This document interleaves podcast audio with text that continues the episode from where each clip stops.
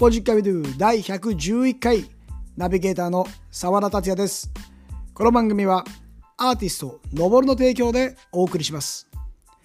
さて今回も前回ナンバー110回前々回ナンバー109回の小林大輔さん同様一度はサラリーマンとして働きプロサッカー選手の夢から遠ざかるもあらゆる国へのトライから今のプロサッカー選手としての時間をつかみ取った鈴木優太さんが登場します。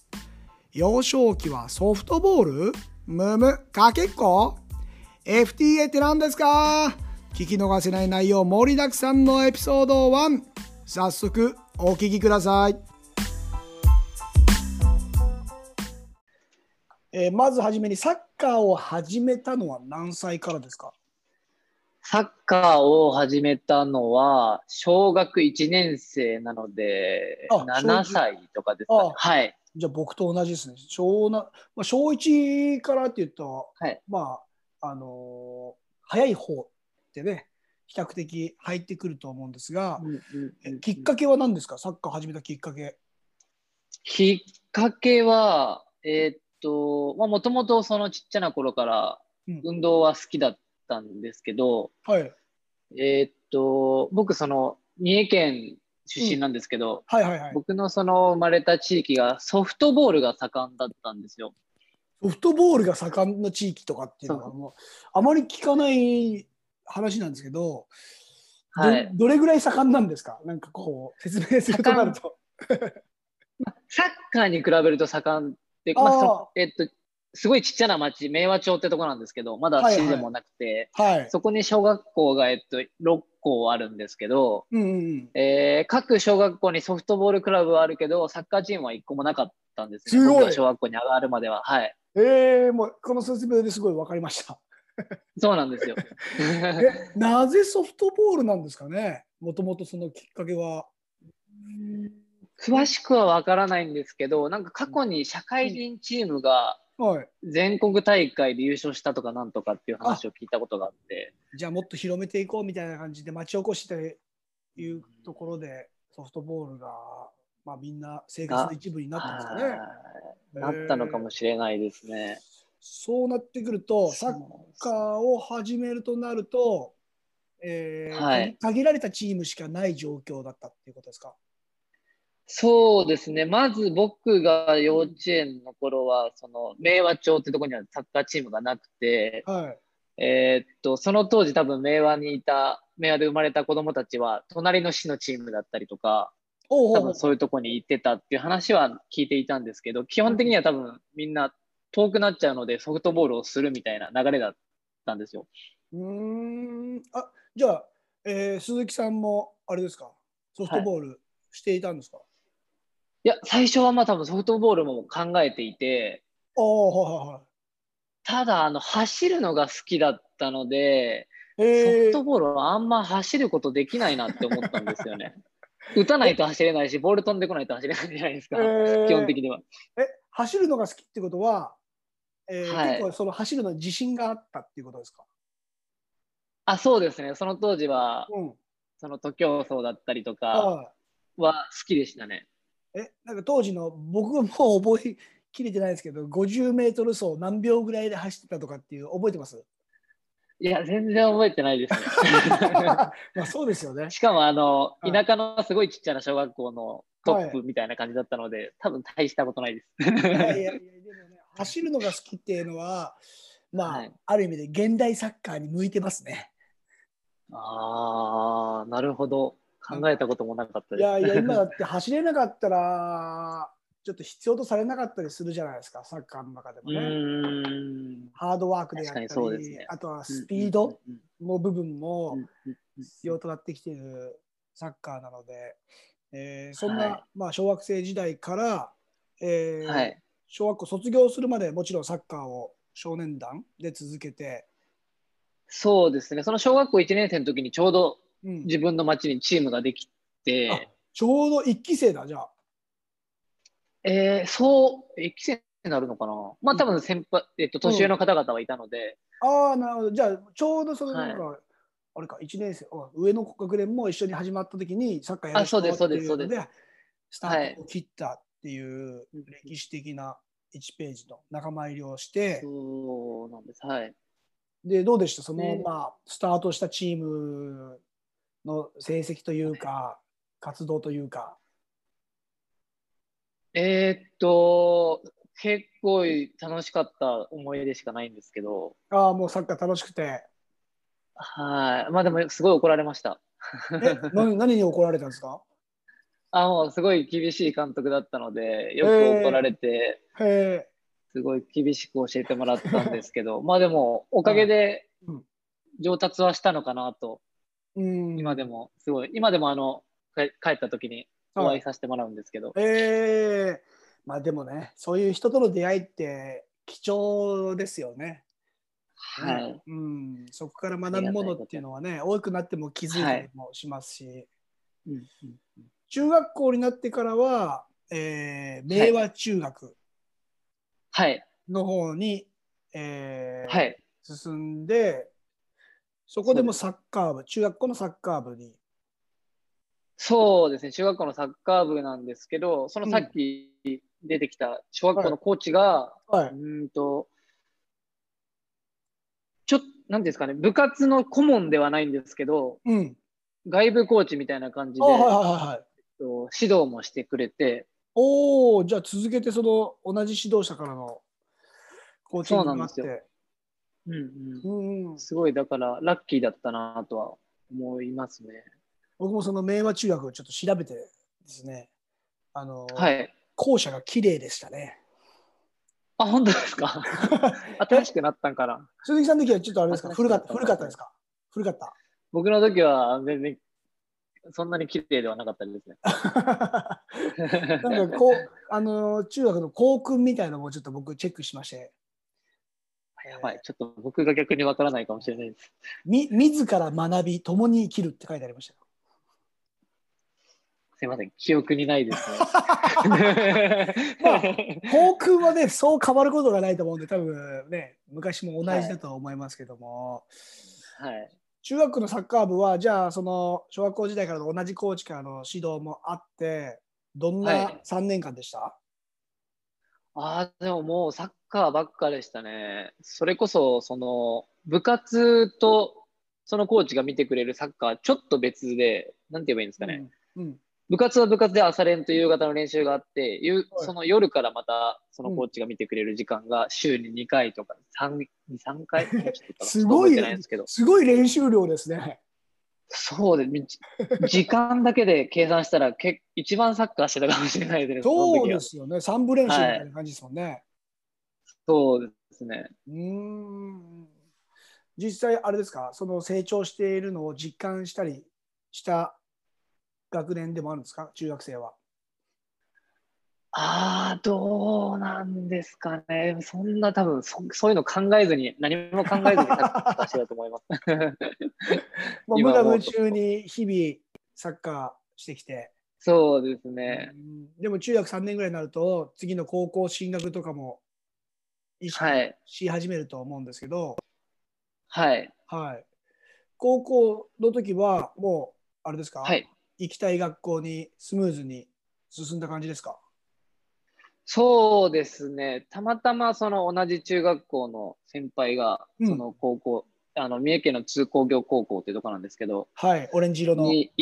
あ、そうです、そうです、そうです。はい、はい。その何人か行ってる関係もあって、うん、結構その、そこの学校の先生と、その指導してくださっていたコーチとの関係ともあって、はい、結構その話はしやすい関係にあったのかなとは思いますけど。高校時代のそのサッカーでの成績はどんな感じでした？高校時代は、えっと、インターハイに2回出場して、おすごい。で、選手権も1回だけあすごいじゃないですか。はい、すごい運がよく。三重県って言ってもそう簡単にね勝てる地域じゃないと思うので、はい、四中高もあったり、あのあそうですね有名なところで言うと はいそうですねそうなってくるともう三重県を代表するようなあのサッカーのイメージが当時からもあったんですか、あ、えっと、その、通工業。中工業ですか？あ、いや、通工業高校。はい。えー、っと、いや、え？そう。そんなことなかったまあですか、、県内、県内では、うん。えっと、ベスト8だったり4とかに入ってくるチームではあって、うん。まあ、ただちょっとその、その時代でいう、なんか、ザ高校サッカーじゃないようなサッカーをする学校だったので、えー、どんな？ちょっと変わっ、ちょえっと、基本的にはその、まあ、蹴らずにつないでいくっていう感じなんですけど、うんうんうん。簡単に言うとはいそうなんですけど、はいはい結構高校サッカーってその当時だとやっぱ、えっと国見だったりとか、はい鹿児島実業だったりとか、こう、うんうんもう本当に縦に速くて、はい。強くて大きい選手がいてみたいなイメージだったんですけど、うん。まあ、そういうサッカーをしない学校だったので、ちょっと変わった選手が集まる学校だったのかなとは。思いますね。鈴木さんあれですよね。1990年生まれなので、そうです。今年 30? 今年30歳です。の年ですね。はあはい。はいはい。まあ高校サッカーもね、ここ数年なんかそういったあのースタイルっていうものがね、明確になってきている学校も出てきて、はいあの。生徒が選ぶ基準にもなっていたりすると思いますけども、まあ前はね、勝つためにっていう、そこに個々の選手が存在してうん。打開するっていうところがね、あの注目されていたと思いますが、今チームというね、うん組織の部分がものすごくフィーチャーされてきてるんじゃないかなと思うんですけども、その高校生活から、えー大学に進学してますね。はい。進学しました。東京の専修大学という、はい。サッカー強いですもんね、専修大学って言ったら。そうですね。関東一部ねリーグでやってる。ですよね。やっぱり上手い人たちいっぱいいました？いやーもうちょっと衝撃でしたね。えっと、それこそ僕はその三重県の田舎でずっと育ったので、はい。えっと、まあ、ユース出身の選手だったりとか、はいはいはい。えっと、世代別の代表に選ばれている選手だったりとか、うんうんうんうん。なんかまあ、もう本当にそんな選手ばっかだったので、ちょっはと最初は衝撃でした。うん生活もあれですもんね、東京ですもんね、専修大学で。えっと、サッカー部は神奈川、神奈川で、はい、神奈川ですね。あそう神奈川なんですね県。のうん川崎市ですね。川崎市、じゃあもうずっと川崎周辺に住まいを移して、そうですね。サッカー生活、学生生活を過ごしはいていったということで、はい大学サッカーの思い出とかってどんな感じですか？大学サッカー、そうですね。まあ、ほとんどそのトップチームの試合に絡めなかったので、は悔しい思い出もい。うん。あるんですけど、その3年生の時に、うんえーチームは日本一になったんですよ。お、すごい。はい。でも僕は全然スタンドからただ見てるだけだったので、そのはい光景はやっぱ未だに忘れられないというか、ええまあ、めちゃくちゃ嬉しい気持ちもあったんですけど、やっぱ悔しい気持ちもあって、はい。っていうのを今でも覚えてます。そうなると、あのーはい。同同年代から J リーガーになった選手とかもいたりするんじゃないですか？そうですね、何人かいますね。います？もう皆さんこう言えば分かるような選手もいいたりします？えーっと、有名なところで言うと、えー去年かな？昨シーズン J リーグの MVP を取った中川選手です、横浜マリノス。おお中川選手。はい。が2つ下の後輩にいたりあとか。後輩で。はい。やっぱうまかったんですか？が大学時代から。いやーもう飛び抜けてましたね。飛び抜けてた。よく怒られてました。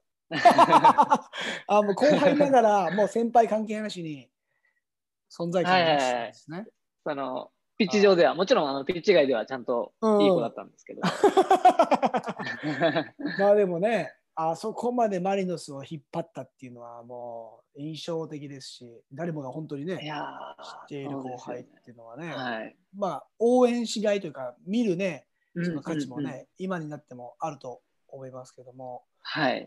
その大学生活から、えーはい次にこう、まあ、本来ならプロサッカー選手とかサッカーへのはいチームを選択して、進む方が多いと思うんですけども、はい。大学卒業は就職されたんですよね？はい、一度就職してます。あどんな職業に就かれたんですか？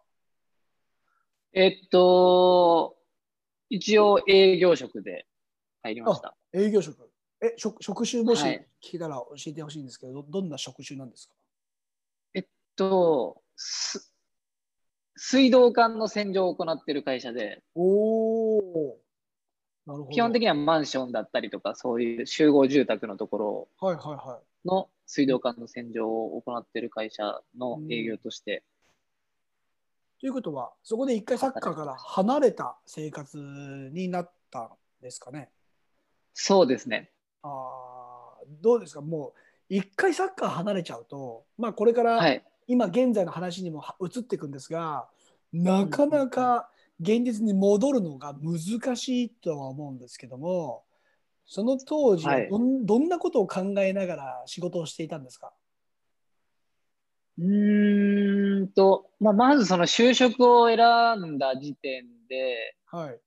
まあ、どっかにこうサッカーを続けたい気持ちが多少やっぱ残っていて完全に諦めきれたわけじゃなかったなって、まあ後で気づいたんですけど、はいはいはい、その当時は多分もう、それこそ試合にも出てないですし、うんうん、えー、まあ、就職するしかないのよなっていう自分の中で思っていて、普通に就職活動して就職をしたんですけど、はい、まあこう仕事がいざ始まって、うん、えっとまあ、とってもいい会社でいい人たちばかりですごいよくしてもらったんですけど、はい、なんかこの、まあ、もちろん自分がすごい好きな仕事かって言われるとやっぱそうではなかったので、うんうんうんこう、日々仕事をしていく中で、なんかそのサッカー、周りでやっぱ何人か、そのプロの道に進んだりとか、はい、えー、プロなれなかったけど社会人やったりとか、うん、あとはまあ海外に出てる選手も何人かいて、あそうなんですね、そういうせ、うん、そうですね、同い年だったり先輩もいたので、はい、まあ、その人たちの活躍をこう SNS 等で見てるときに、うん、なんか、なんかこう、もやもやする日々を過ごしていて、うんうんうんで、ちょうどあれはもう入って4ヶ月、5ヶ月とかだったと思うんですけど、はい、はい、いやもうなんか、やろうって、なんか、急にスイッチ入ったんですよね。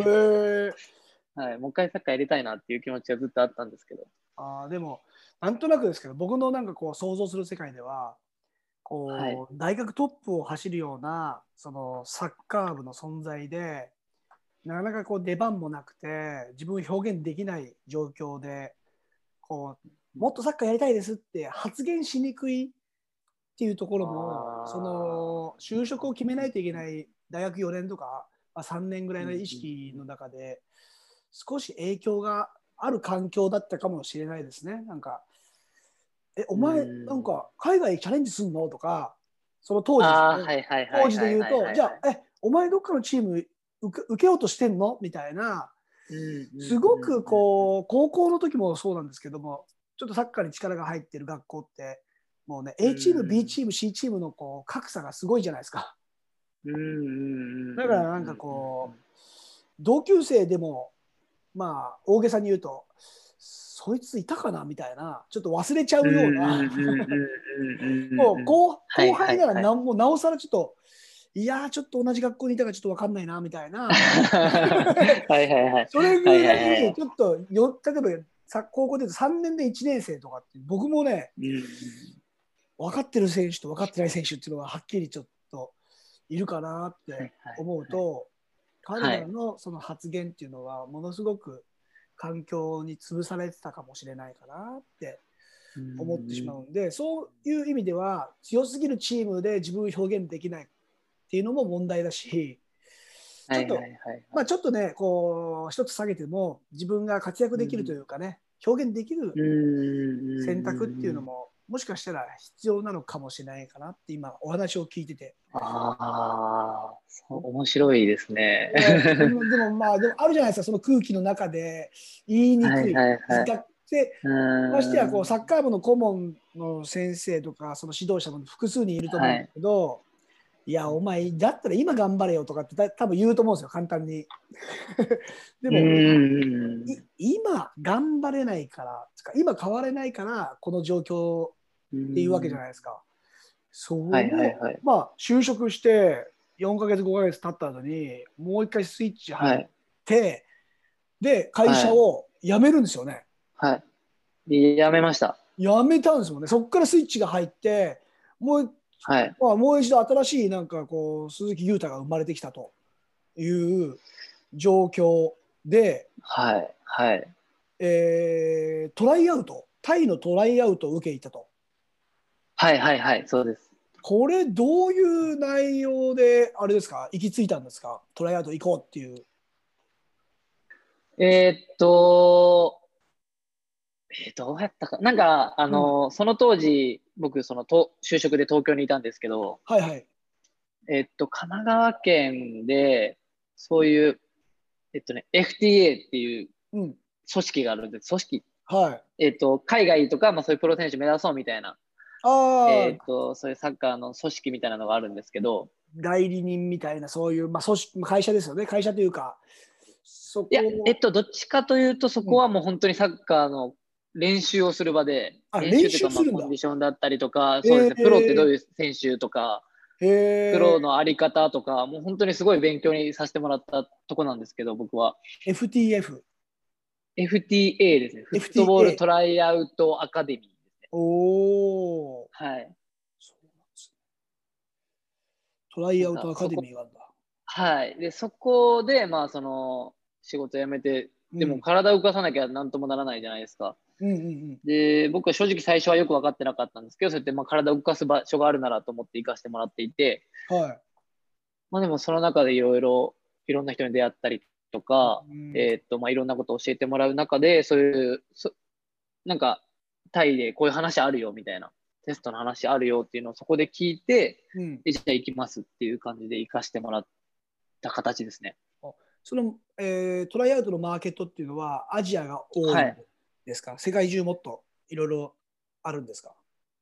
ああ、でも、南米行ってる選手とかもいましたし、ヨーロッパ、ヨーロッパとかもいましたね。そういう意味ではやっぱり昔よりも今、ものすごくこうグローバルなフットボール環境っていうのは見えないところで生まれてるんですね。うん、そうですねチャレンジ。チャレンジしやすい、ある意味でチャレンジしやすい人たちが存在してきてるというか、はい、現れてきてるというはいはい、そう、そうだと思います。ね、昔だと僕もその海外チャレンジした経験がある中で、限られてくる、はい、きますからね、こう選択する、あまあ、あの人を伝っていけばっていう、やっぱり人頼みになっちゃうんですけど、でもそういったね、FTA のような存在があって、はい。みんなが同じようにそこに集結してあの、はい、いろいろコミュニケーション取って、うんうんうん、共にこうねあの誓い合って飛び立っていくのはちょっと新しくてすごいいいなとは思いますね。うん、はい、めちゃくちゃいい経験だったと思います。でそのタイのトライアウトの結果はどうだったんですか？えー、っと全然ダメで。あ結果は実らず、はいはい、一回それで帰国した感じで。はい、帰国しました。帰国してから、まあ、その就職して、じゃあ、FTA でコンディションアップして、ちょっと海外チャレンジしようと思って、はいはい、すごい本当にもうサッカースイッチがもう一回ついたんですね。そうですね。あの、東海一部リーグの社会人チーム、まあ、当時、はい、FC 鈴鹿ランポーレっていうチーム名で、現在は鈴鹿、はい、えーポイントゲッターズ。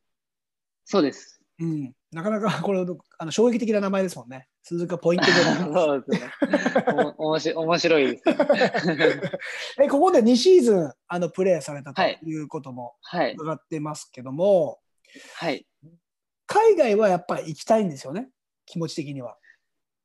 そうですね。うん。んいや、最初は正直そんなこだわりがなかったんですよね。そうなんですか。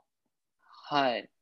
もう日本でやるなら、はいはい、ただ、うん、プロになりたいっていう、そのなるほどね。プロ選手としてやってみたいっていう気持ちだけで、そうかたと思いますね。はい。まあじゃあ、まあコンディションを上げる意味でも、まあ止まらずにちょっとできることっていうので、はい、えーはい、三重県に戻って、はい。に所属して、そうですね。まあでもこの状況で僕もね、あの、最終的に、えー、はい、ちょっとかぶるシチュエーションで、社会人サッカーチームに誘われて、はい。まあ、アルゼンチンから戻った後に、こう、いろいろセレクションというかね、こう練習生で J リーグのチーム、はい、名古屋とか神戸とか、こう、行かしてもらってたんですけど、はい。えー、そこから指導者のライセンス取って、母校でちょっと指導携わったり、まあ、違う角度を指導者、はい、あのー、恩師からも勧められて、はい、もう現役どうしようかなみたいな、ちょっとこう、スイッチがうまく入れられない時があったんですよ。もう一回頑張ろうとか、なんかイタリアのチーム、フィレンツェのそのチームにチャレンジするっていうのもあったんですけど、はい、もうああまりこう、ちょっと違うかなっていうふうになってて、はい、そこから社会人のチームに僕一回入って、まあ、ボール蹴れるしってなったら、はい、もうそれで終わっちゃったんですよね。それで良くなっちゃったみたいな。ああなるほど。まあもちろん、あのー、今喋ってるような仕事に、まあ、つくことにもなったり違う人生もこう始まってはいたんですけど、はい、まだ20代の、ね、半ばにしてあのチャレンジをちょっと忘れて そのまま社会人サッカーでのんびりこうボール蹴るみたいな、うん、えー、生活になってしまったんですけど鈴木さんの場合はそこから、は